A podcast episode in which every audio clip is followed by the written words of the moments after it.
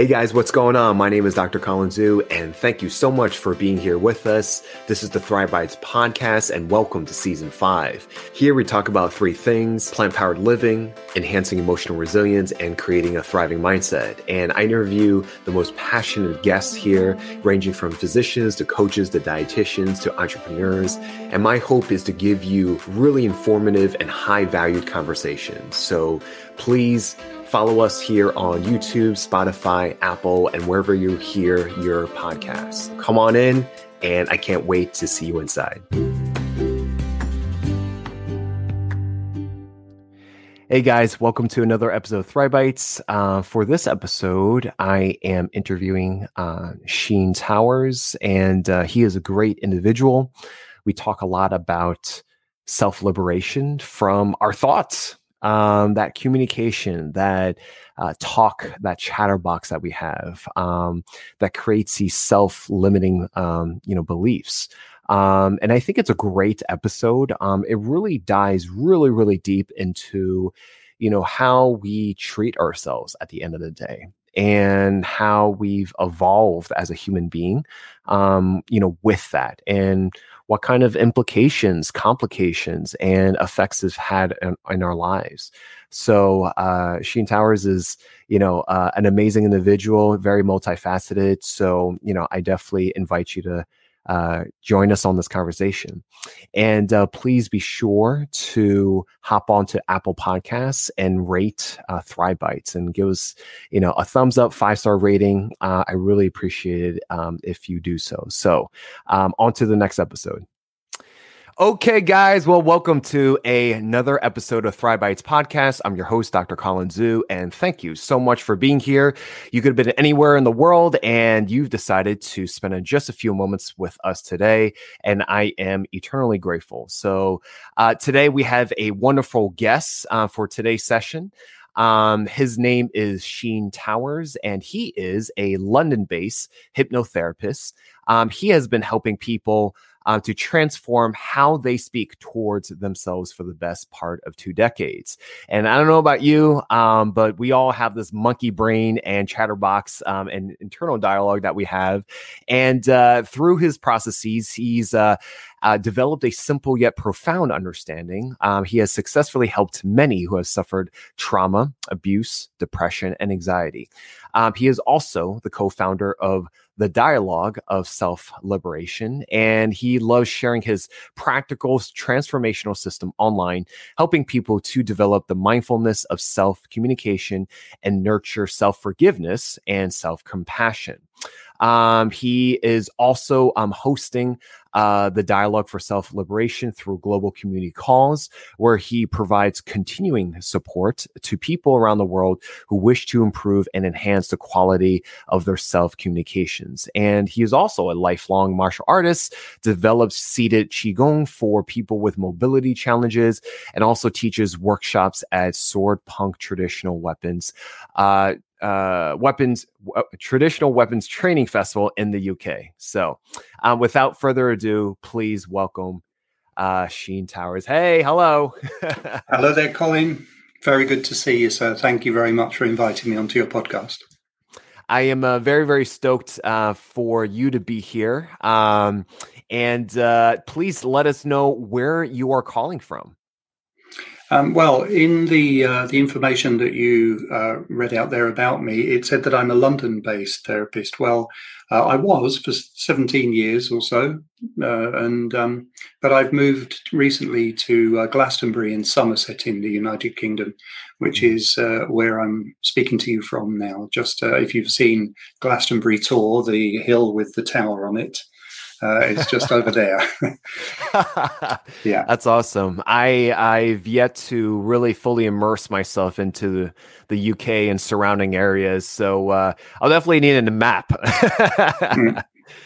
Um, so number one, thank you so much for coming onto the show um, taking the time out to uh, share with us um, a little bit about what you do. And I find your work very, very interesting. And when we had connected um, offline, um, you know, you delve a lot deeper into not just mindfulness um, that, you know, all of us have some you know good broad understanding of but you talk deeper into uh, self communications the internal dialogue um, you what you created is called the dialogue for self liberation and i find that very fascinating.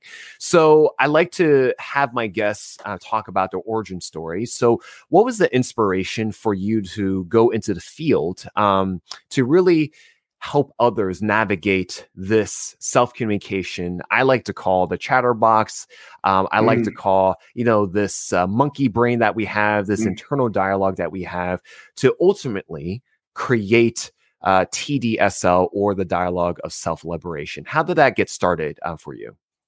Okay, thank you. That's a, that's a lovely question to start with. Um, so I never wanted to be a therapist, and uh, the the thought never really entered my head. But I had the good fortune to be introduced to a man who became my teacher as a therapist. His name was uh, Vernon Bell. He's more famously known as the founding father of the British karate movement here in 1957. But he was also a founder member of the British Association of Therapeutic Hypnotists in 1951. It's the oldest regulatory body for hypnotherapy in the United Kingdom. And um, one day he just plainly, bluntly asked if I wished to study with him, uh, study hypnotherapy in particular. And uh, he was constantly studying himself in his living room. He had um, all over the walls uh, in frames certificates uh, of his continued professional learning and development dating back from the 1950s.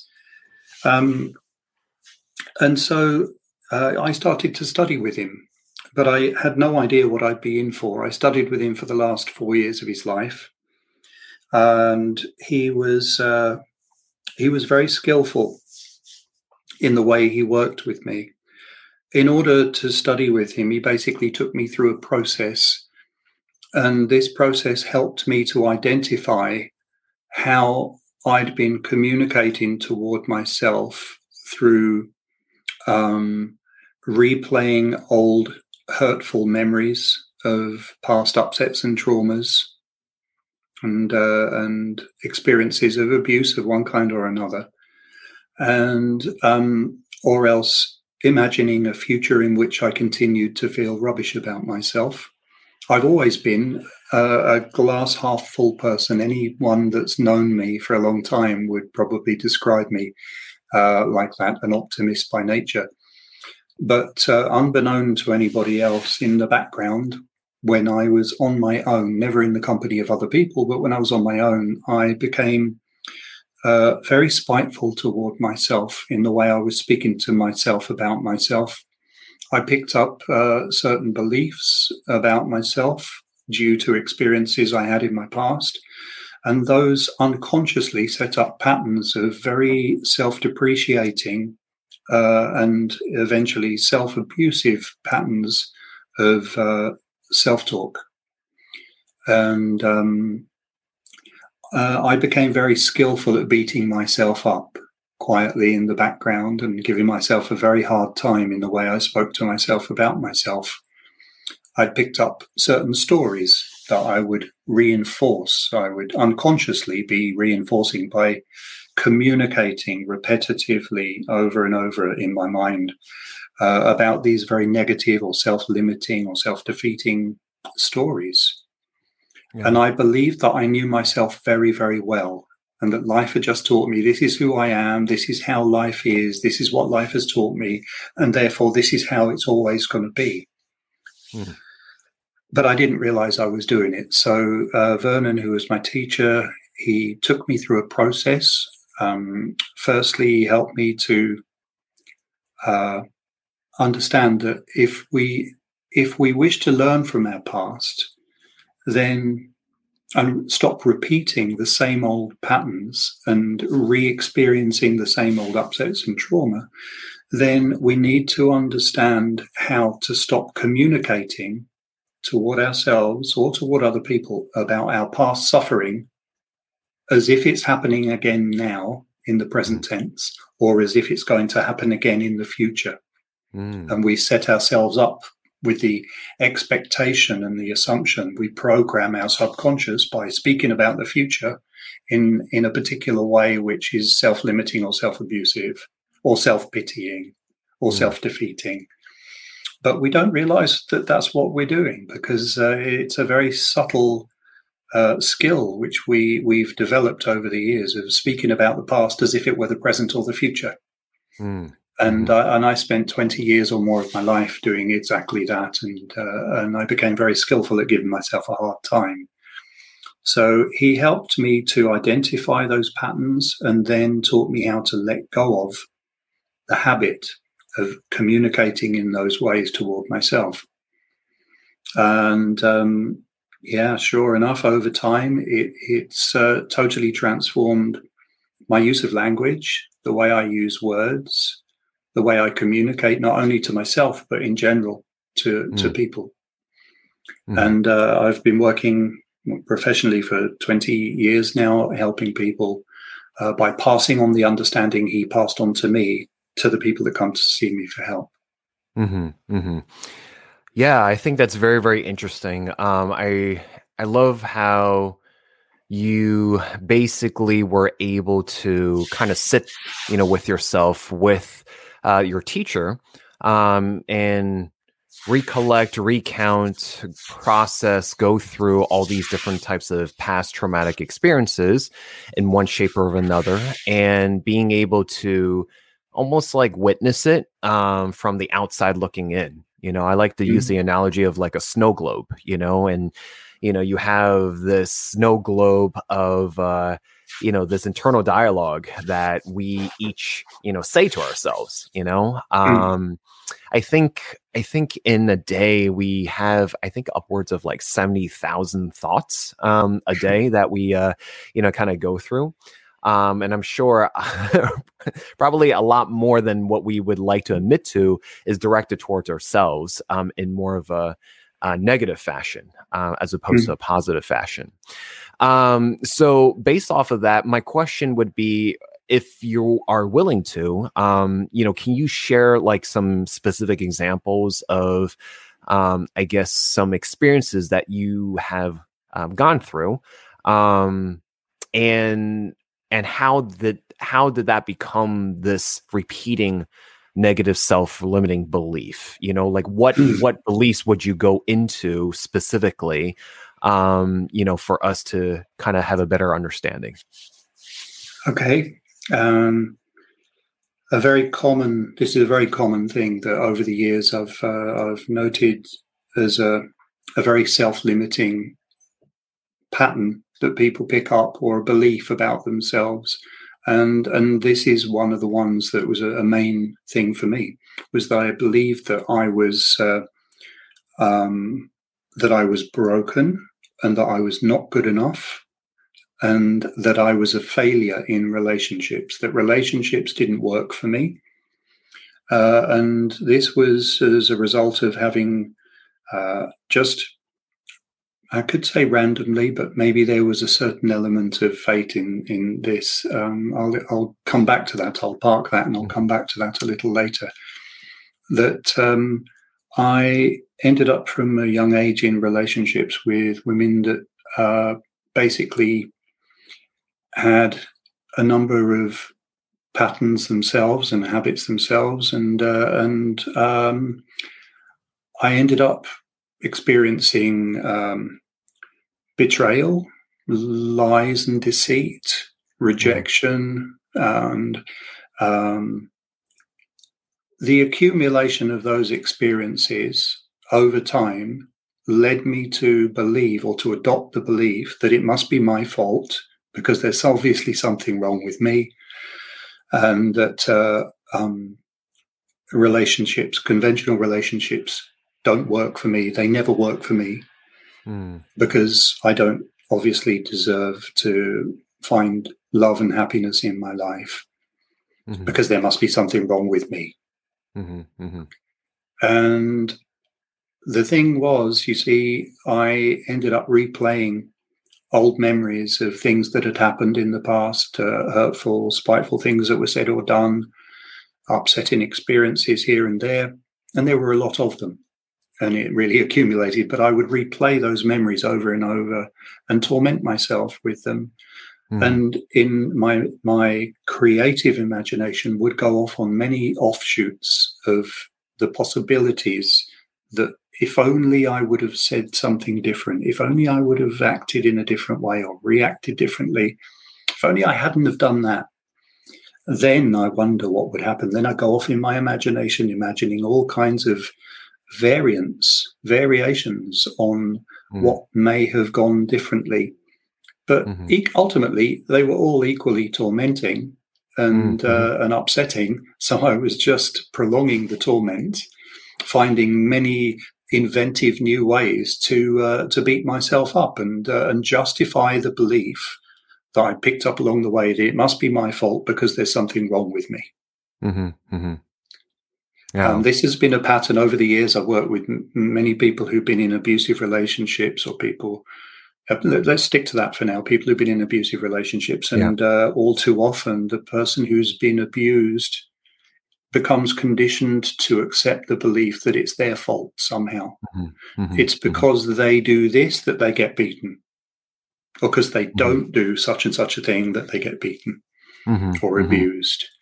And then they come to normalize it and they accept those patterns and those beliefs and they adopt those beliefs and yeah. then they're conditioned beyond sometimes beyond the the the end of that relationship and then mm-hmm things repeat themselves because the person may be saying to themselves, Well, I don't deserve love. I don't deserve anything but the kind of treatment that I've always got.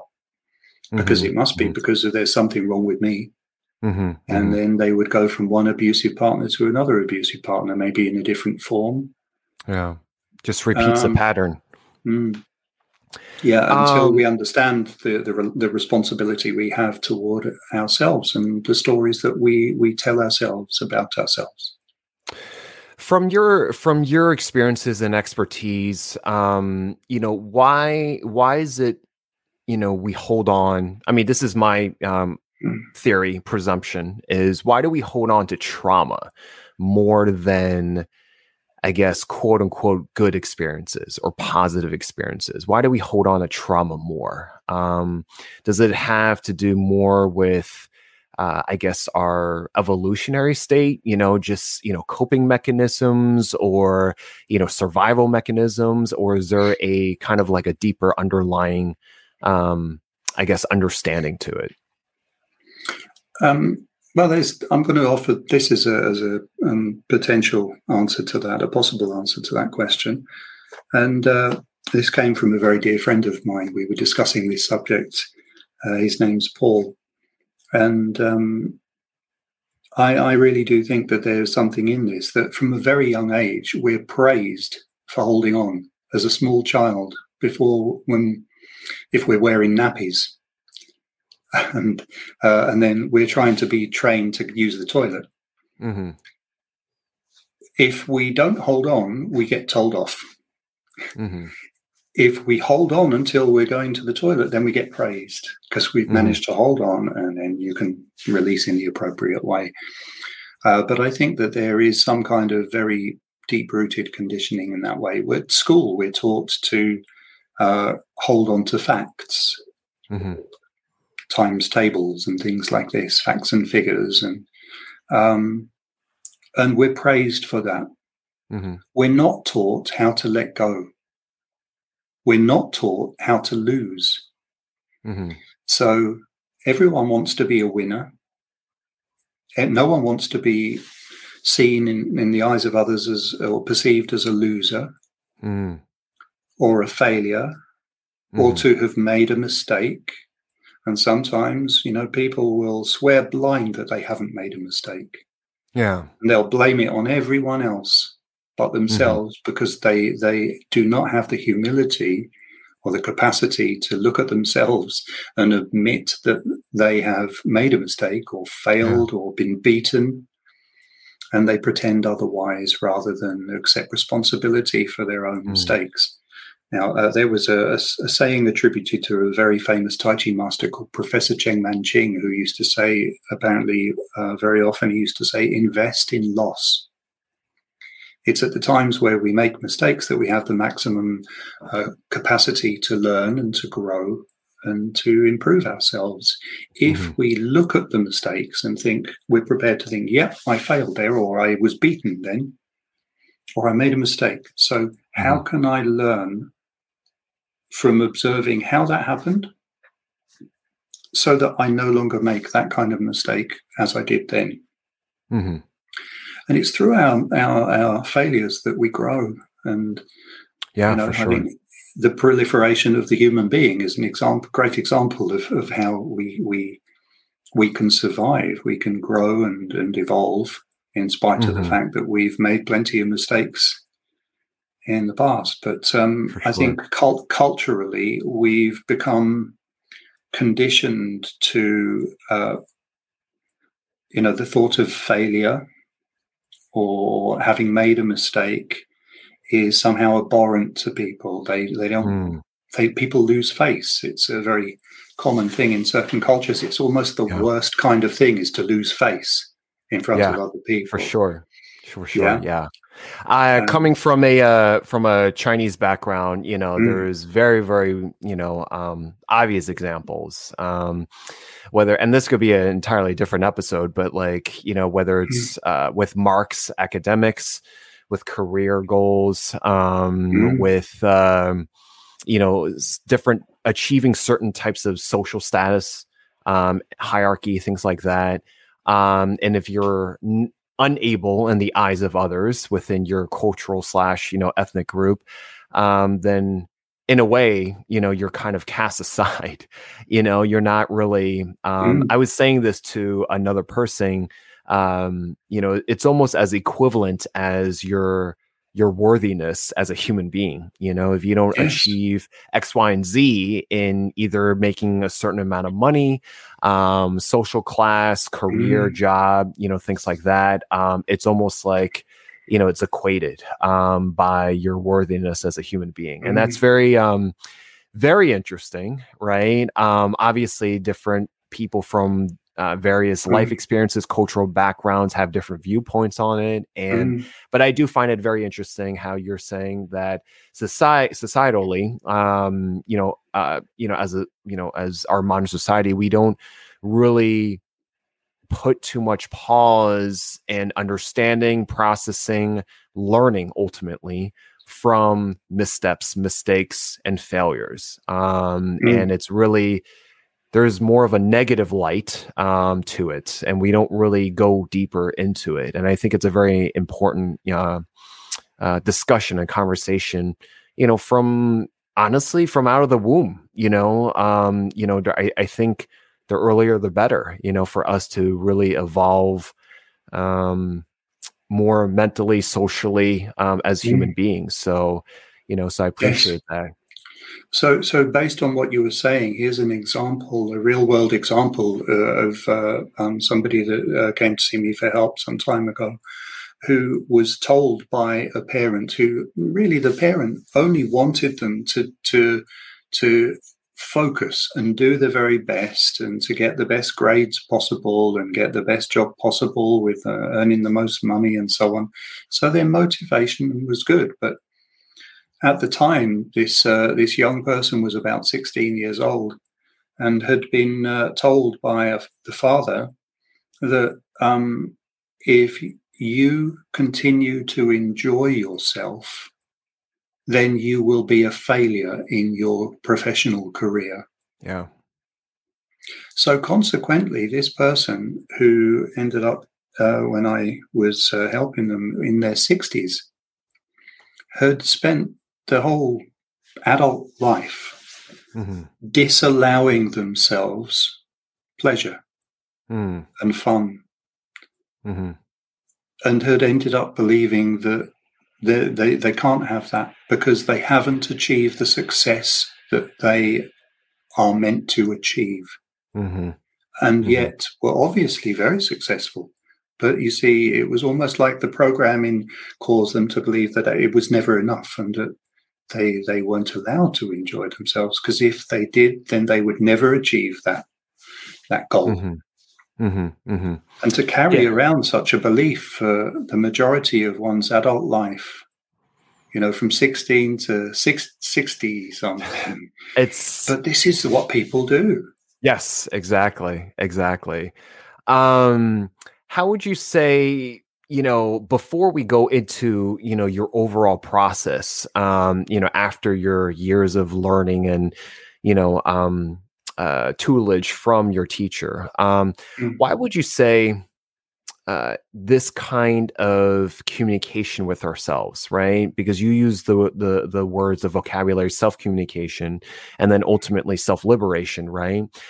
Mm-hmm. In terms of a wellness perspective, how is it detrimental, right? You've cited real world, you know, examples, right? Like, in what ways have you seen or observed it being detrimental to a person's life? well, in my own life, making myself extremely unhappy um, and uh, um, holding myself back and uh, putting myself down to the point of uh, um, feeling extremely stuck. Hey guys, we're going to be taking a short break, but don't go anywhere. We'll be right back.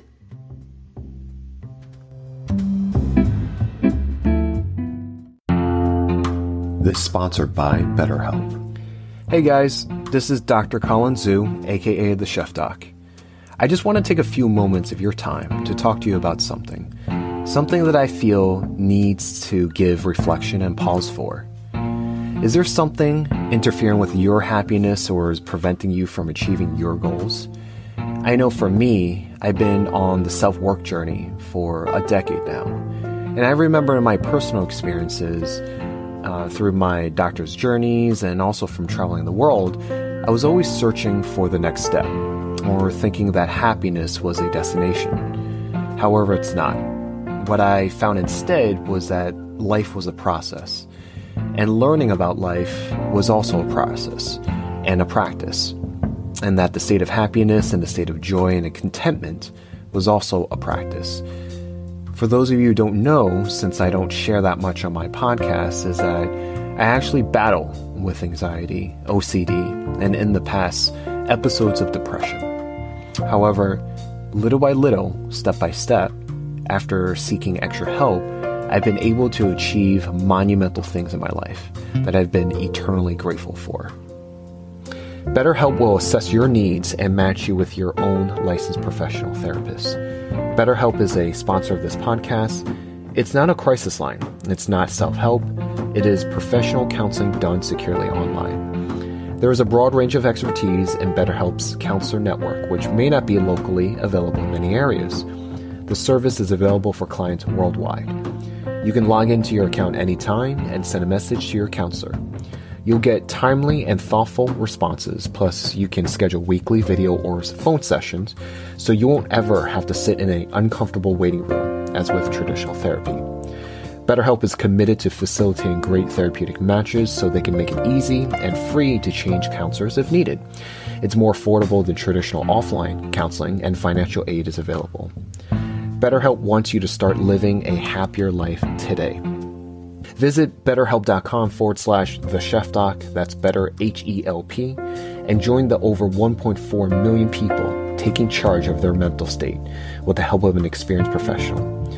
Special offer for ThriveBite listeners get 10% off your first month at betterhelp.com forward slash the chef doc, T H E C H E F D O C. Thank you for listening, guys, and back to the episode.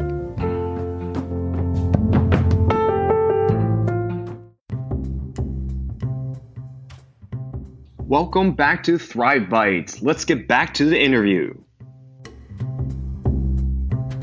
And all too familiar with, uh, as I would put it to the clients uh, that come to see me for help when I describe my own process, because it helps them to understand mm. where I'm coming from with this, um, is that I became familiar with the feeling of sitting in a cold, damp, soggy, shivery puddle and that somehow I believed that was my lot in life. And each time I ended up back in that puddle, um, I felt somehow like this is where I'm supposed to be. Like this is just the way it is, and Mm-hmm. Uh, and there was a strange sense of like a warped sense of comfort and familiarity with it. It's it's very strange what people normalize. Mm, hmm mm-hmm. That people normalize abuse, whether it's uh, um, inflicted by other people or from ourselves toward ourselves. We mm-hmm. normalize mm-hmm. that behavior and think that somehow it's okay. Um, so it can be terribly detrimental to the point where that those kind of negative self communications, self abusive self communications, lack of self worth is extremely common. The most mm. common phrase I've heard over all the years of working with people is uh, the belief I'm not good enough. Yep. Yep. And yep. in so many different cases, so many different types of people and backgrounds and experiences that they may have been through, but that's a really common pattern. I'm not yeah. good enough. And um, so, in some cases, that can that can be held so strongly that belief, and it can cause such a downward spiral. Mm-hmm. Um, for escape, people tend to drink and drugs and various other things as an escape, and then that just compounds the issue. And then yep. eventually, sometimes people feel such a sense of despair that they they think, "Well, what's the point?" Yeah, and they consider yeah. taking their own lives. And uh, I have worked with uh, a good number of people over the years who've been in that state when they've come to see me, and yet when it's it's it's explained clearly to them that they are not the stories they've been that they picked up along the mm-hmm. way that they've been telling themselves about themselves Mm-hmm. That's a mm-hmm. different thing. That's the clutter that's accumulated largely due to circumstances outside of our control, i.e., mm-hmm. other people's ignorance or abuse or neglect. Mm-hmm. mm-hmm. Uh, but that has nothing to do with who that human being is beneath that clutter. So it really it, it becomes a process of rediscovery.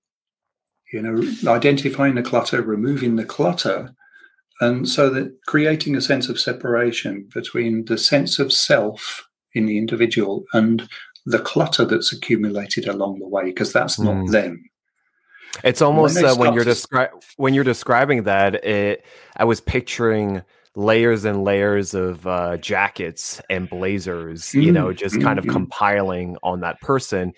And it's almost like uh, that, or I think of an onion. You know, it's like you're mm you know taking off the layers to kind of get to that core of that human being mm. um uh so from this what you've been saying you know it makes me think of our current times you know mm. we're mm. currently in our third year of the pandemic um obviously you know everyone has um an idea of what it has done globally in terms of mental health cases and you know things like that um would you say uh, I'm going to kind of meld this into one question, two different questions. Is with that kind of context, do you find it, you know, more important now than ever to be able to uh, change this type of dialogue, this type of self communication, um, or narratives um, about how we talk to um, you know ourselves? Is it very important to you know now more than ever um you know before the pandemic you know from your work you know to kind of help this because of the fact that we have this new context of a pandemic that has you know kind of unearthed um you know just this crack foundation um whether someone hasn't sought help uh sought therapy um haven't really took a deeper dive within themselves um, to really, you know, take off these layers um, per se? That's a really great question, Colin. That's a great question. So, um, I think that the uh, the the pause worldwide caused by the pandemic and the lockdowns, it's created a compounding in some respects of uh, people's already existent um, uh, depression, anxiety. Anxiety very much has uh, mm-hmm. been heightened, largely because of the uh, the world press and media, and the particular um, spin that they put on on things. Um, but people not knowing what's going on and fearing the worst and, and being fed lots of fear based information. Mm. Uh, and um, being locked away sometimes uh, out of the fear of catching COVID, not going out, not seeing family or friends. And uh, this has a very, very strong, very potentially uh, damaging effect on uh, our um, mental and emotional well-being, but also our physical well-being as well. Not getting out, not getting sunshine and fresh air and things like this. Mm-hmm. Um, yeah, I, I, lost my best friend uh, on the first of December last year, and he had health issues for many years, but because of the lockdown, he basically preempted the uh, the social isolation um, by probably nearly a month or so. So from the beginning of March 2020, just shut himself away in his in his flat and hardly saw uh, another human being in person mm-hmm. because he was so afraid of, of, of catching the virus mm-hmm. because of his physical frailty. Mm-hmm. Um, but that had a very detrimental effect on him mentally and emotionally and uh, he he tried to be positive, but really he he became very very um, very low low moods, very anxious, and um, yeah. So so I think on the one level, it's definitely uh, created greater anxiety in many people. However, that pause where the way that we've been doing things in mm-hmm. society mm-hmm. stopped. And it caused us to kind of have a little bit of a break and a little bit of a reassessment period. Mm-hmm. And it also provided sometimes people, you know, going to work every day, you don't have time to think about yourself, your relationship with yourself. Mm-hmm. And we just get on with it from day to day. And we yeah. avoid really taking the opportunity to look at ourselves in a very courageous and mm-hmm. um, open, uh, transparent kind of way, and to look at well, how how am I within myself about myself? How am I feeling about myself? What am I communicating toward myself from day to day? And is that helpful or is it hindering me? Is it abusive? Uh, is it unhelpful? And so it has actually provided many people with an opportunity to to reassess things and think, okay, what so here's a, here's a parallel here potentially what in society can we now identify as a, a framework or an institution which is somehow dysfunctional that mm. doesn't really work mm-hmm, mm-hmm. and if we can become aware of the dysfunction then we have an opportunity to change it it's when we're not aware of it that it just perpetuates and then mm-hmm. likewise within ourselves we can ask ourselves the same thing well what dysfunctional patterns and uh, habits maybe have I picked up along the way mm-hmm. that no longer serve me. Mm-hmm. If we want to, there's the the great saying uh, of um, uh, Mahatma Gandhi: uh, "Be the change you want to see in the world." Mm-hmm. So, I think by by changing ourselves, by choosing to take this, as I refer to it, as taking the courageous path, which is choosing to look at ourselves mm-hmm. in a very honest and, and courageous way to identify those unhelpful beliefs we picked up along the way, patterns and habits of negative self communication, and then having identified them, then we can begin to let go of those habits. Yeah. Because yeah. we've identified them. Yeah, what what uh, what I was thinking when you were saying all that is, you know, I I definitely you know agree is the awareness. Um, is number one the awareness, and then number two prioritizing to kind of process what you have been through, the talk, um, the communication, the narrative, and then finding solutions um, or at mm. least seeking help um, and support to assist you, right? And what I was thinking when you're saying is that you know my observations as a GP, as a family uh, practitioner, and having you know cross paths with thousands of people, um, is the fact that I think modern society, you know, especially Western, you know, modern civilizations, uh, tend to just be distracted, especially in our current informational social media age. Very distractful, very noisy. Um, and we also tend to uh, really, really keep ourselves busy. Busy, busy, busy, Mm-hmm. sometimes to the point of not even being productive. We're just conditioned to just be busy. And when you're describing how, you know, actually, you know, pausing, you know, uh, taking the time out to break it down, that takes time.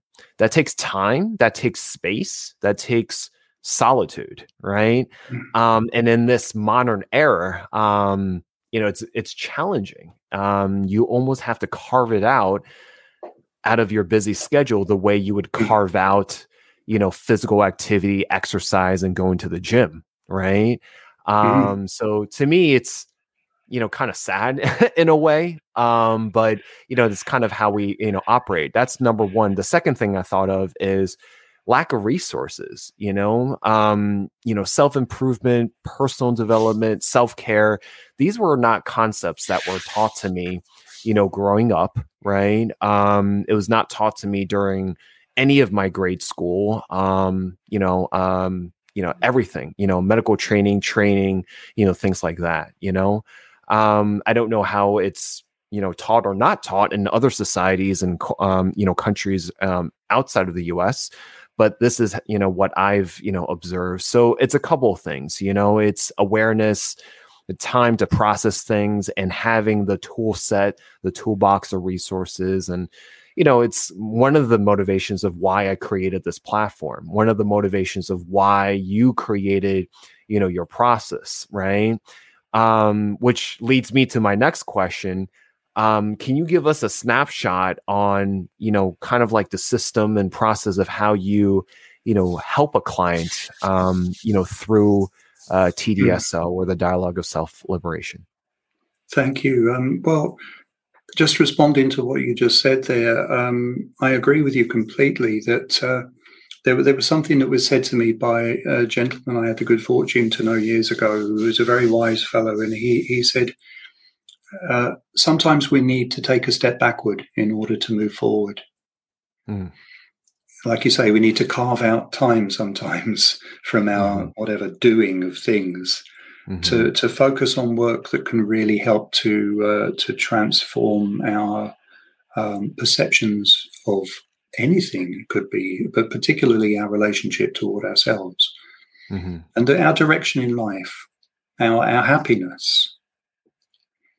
Um, and so um, one of the things that I say to clients uh, very early on when they come to see me is is that um, I have great respect for them because they've chosen to take that step out of their daily toing and froing mm-hmm, mm-hmm. to to come and speak to a total stranger about things which are generally very, very deeply personal. Sometimes, um, all too often, actually, people uh, end up speaking about things that they've never spoken to another human being about. Mm-hmm. Things that have been burdening them for many, many years. And that takes courage. It takes self determination. Yeah. And, uh, yeah. I have great respect for people who choose to, to have, as I refer to it, pursue the courageous path. Mm-hmm, mm-hmm. Um, and um, so I would say if you're if a person's really fed up of feeling how they've been feeling and they want to begin to feel differently about themselves, then um, you you absolutely need to take time to address this with the respect and the care that it deserves. Mm-hmm. Like for for instance, um, uh, I often say to people if uh, it, it's how wrong it is that we have been conditioned societally to, generally speaking, we'd never dream of speaking to another human being in a um, an abusive way, spiteful way, putting them down, trying to convince them that they're rubbish. Mm. Uh, especially, I often say, uh, imagine a, a, young person, like maybe a, a small child, if you've got children or you have other family members or friends who have children, uh, that if you imagine a grown up standing over them and you happen to witness this grown up wagging a finger and shouting and yelling at them, saying, You're stupid, you're useless, you're never going to amount to anything in life, you're mm. ugly, everyone thinks you're ugly, and mm. you're stupid, and you're always going to be that way, you're going to be a failure. We would be outraged. Mm. And we'd jump in there without a single second thought to defend that child. Mm-hmm. And yet somehow we've become conditioned to accept that it's somehow okay for us to speak like that to ourselves mm. about mm. ourselves and that's mm-hmm. so wrong we just mm. we just have become conditioned to accept that that's somehow okay but it's so wrong mm-hmm. so we need to address this we need to have that same like feeling of uh, like i'm not standing for that i will no longer tolerate that and kind of you know become that defender toward ourselves Mm-hmm. But mm-hmm. we need to take the time out of our normal daily routines to really begin to look at this. What have I been saying to myself about myself? What are the stories I picked up along the way? And what am I fed up with experiencing? What am I fed up with believing about myself? So, and I uh, again, I, there's a lot of I use a lot of metaphor and symbolism and a lot of little sayings in the work that I do. So, uh, one of them being is uh, is um, how can we possibly let go of something if we're not even aware that we're carrying it? Mm-hmm. And very often, like I was unaware of how I was communicating to myself for 20 years or more of my life. Mm. I just believed that was just it's just the way I am, and that's yeah. just how life is. Um, but uh, when we realize that we have the capacity to reassess this and, and begin to uh, slowly identify the unhelpful stories we've been telling ourselves and then begin to no longer drag them around with us or project them into the future in our self communications, in our imagination, with the expectation and the assumption that we're just going to continue to repeat the same experiences and meet up with the same uh, rubbishy experiences in life or believe that we're just going to continue to be a failure or an even worse failure mm-hmm. in, in, years to come. Mm. Awesome, awesome. Yeah, no, I love um I love how we've been able to kind of break this down um in terms of the essence of that kind of self-communication, the language, the narrative. Um and it's super super important to take a pause, um, to really dive deeper, even when it's scary, even when you know we don't want to address certain things. Um, we keep it hidden, like you hmm. know, mm. like under the rug or in the closet, and never mm. want to look at it again. Mm. Um, and we've been conditioned by society, by sometimes family, um, you know, your community, cultural background to really, really, uh, like we talked about, give so much praise towards the positive attributes and not really talk about the negative, quote unquote, mm. attributes mm. instead of converting that um, or, you know, kind of. Uh, uh, transforming that language into something where you learn from, you grow from. And you're absolutely right. Yes. I agree with you where you know that's where the growth happens is where mm-hmm. you know you meet a certain challenge or obstacle and in this case we're referring to the language and the you know the mental and this you know self-talk you know these can represent challenges that we have to uh, metaphorically jump over so um, yeah i love it you know we can talk on forever. Um, i want to um, you know, uh, hear a little bit about before we conclude um, how you personally thrive in your own life. This is a podcast about creating a thriving mindset. So, you know, obviously we, uh, you know, have gone deep in terms of, you know, your overall learning, eventual professional, you know, process. Um, but are there other things that you do to kind of supplement uh, to help you, you know, better thrive in your own life? And then let us know how do people reach out to you? How do they find your work? Okay, thank you. Um, uh, one thing that's really, really important is uh, the the practice of forgiveness. Um, we need to learn how to forgive ourselves for whatever mistakes we may have made in the past, or misjudging things, or failures.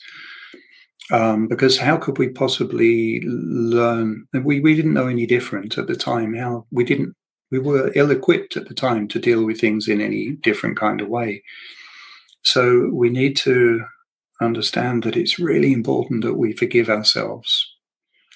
And therefore, through forgiving ourselves and with consistent work on ourselves over time, transforming how we communicate toward ourselves about ourselves, we can become genuinely compassionate in our self communications, in the way we, we speak to ourselves about ourselves, and treat ourselves with compassion. Therefore, when we learn how to do this, then we can understand progressively how to become more compassionate in our dealings with people around us and the world in general. And I think that's what the world needs more of is people who've learned how to overcome mm-hmm.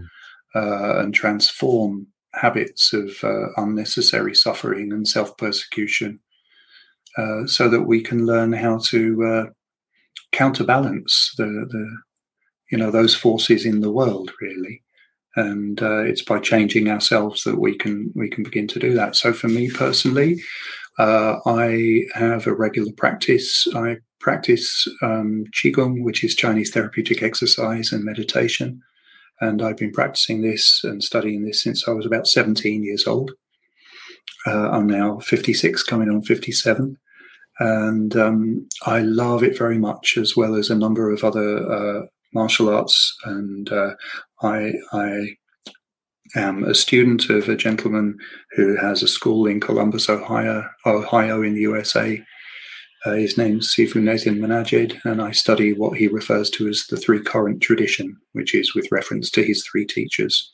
But in particular, I study a, a, a, an art called uh, Liu He Bafa Six Harmonies, Eight Methods Boxing, and its common name is Waterform. And it's a, it's a very beautiful, beautiful art. And um, yeah, it's uh, deeply philosophically um, intriguing as a study, um, and it's something which uh, I find is very healing mm. to take time uh, in the day to to move and to, to breathe, to mm. to study structure, fluidity, softness, yielding, gentleness, mm. um, uh, spontaneity. Mm um, these kind of things. This helps me greatly. And I'm also uh, a musician. I've been playing bass guitar since I was at the same age, 17 years old.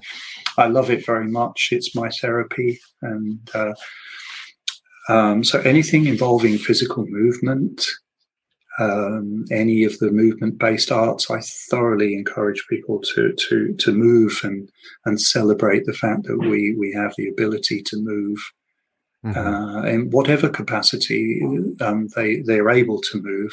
I've worked uh, a lot over the years with people with various types of limited mobility, with uh, Parkinson's or um, multiple sclerosis in particular, and elderly people uh, with various kind of age-related uh, challenges and uh, it's it's still a wonderful thing that we can we can maybe sit in a chair and still move and breathe and exercise the body and uh, uh, harmonize the emotions and work with the mind as well, focused uh, mental work as well, yeah. training the mind. So these these kind of things make me happy, um, keep me uh, engaged, and celebrating being alive. Really. Yeah, yeah, su- super important, uh, more profound, you know, in our current context. So, um, how do people find you and your work um, if they wanted a consultation? Mm-hmm. Um, well, I would ask people to uh, um, get in touch via the website that I have, which is learntdsl.com. Learn TDSL. TDSL is an abbreviation for the Dialogue of Self Liberation. Uh, so yes, learntdsl.com. There are various uh, courses available where I teach the uh, the understanding and the specifics of this, how to transform the quality of our self communications, and uh, I also work with individual clients and, and small groups as well. Great. Uh, Great. We're in. We're also. Uh, I say we. It's myself and my my dear friend and, and business partner Peter Truman, who's in Cambodia and uh, we're in uh, um, having talks with a publishing company with uh, a book which we're creating at the moment mm-hmm. about this.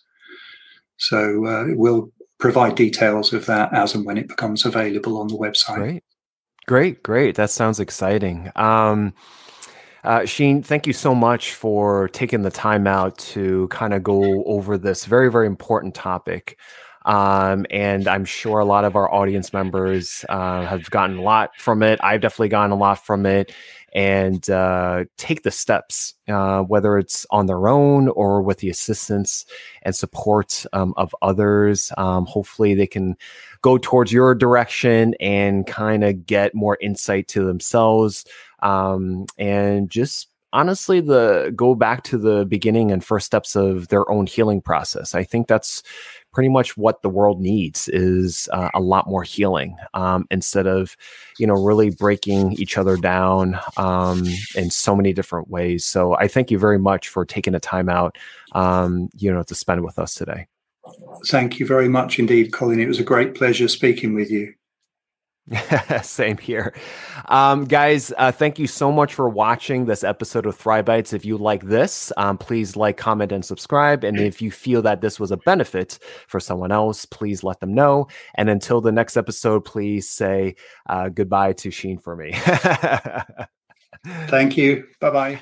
Hey guys, thank you so much for watching that episode. We hope that you enjoyed it. If you like this, please like, follow, and subscribe. And please follow us for the latest updates for this season, season five. And if you feel that this was a benefit for someone else, please let them know. And please follow us on Apple Podcasts, Spotify Podcasts, and YouTube. And thank you so much again. And we will see you on the next one.